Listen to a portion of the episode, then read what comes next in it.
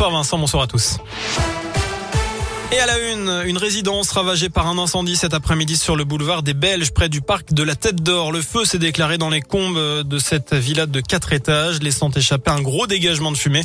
Les pompiers sont sur place. On ignore pour le moment s'il y a des victimes. Beaucoup de monde attendu sur les routes de la région ce week-end pour les premiers départs en vacances de notre zone, la zone A. Ce sera orange vendredi et rouge samedi en Auvergne-Rhône-Alpes, vert dimanche. Dans le sens des retours, bison futéiste le drapeau rouge samedi dans la région et vert le reste du temps.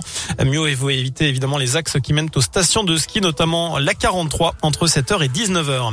Les Lyonnais s'organisent à la veille d'une journée noire sur le réseau TCL. Les agents des transports en commun lyonnais seront en grève demain contre un projet de restructuration. Ils craignent un éclatement du réseau et la perte de certains acquis sociaux. Le trafic sera fortement perturbé demain. Aucun métro C ni D ne circulera. Il n'y aura pas de tram T1, T5 et T7 non plus. Plusieurs lignes de bus seront à l'arrêt et le service prendra fin à 19h30. Notez-le, Vincent. On vous a mis toutes les prévisions sur l'appli J'ai Radio tout noté, vous inquiétez pas. et radioscoop.com. Merci. Dans le reste de l'actu des annonces attendues en fin de semaine ou début de semaine prochaine sur l'allègement du protocole sanitaire dans les écoles, les profs ont rencontré Jean-Michel Blanquer aujourd'hui pour en discuter. Parmi les pistes envisagées par le ministère, une diminution du nombre d'autotests ou bien la fin du port du masque en extérieur selon les syndicats.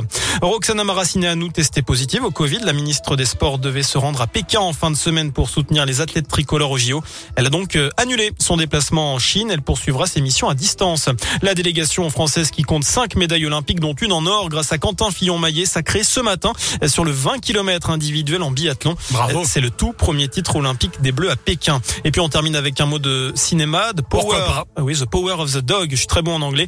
Euh, c'est en tête de la course aux Oscars. Le western de Jane Campion récolte 12 nominations, dont celle du meilleur film, du meilleur réalisateur et puis aussi du meilleur acteur. Voilà pour l'essentiel de l'actualité. C'était très bien. Merci. Vous avez assuré. Et très bonne soirée. c'était un plaisir. Merci. Merci.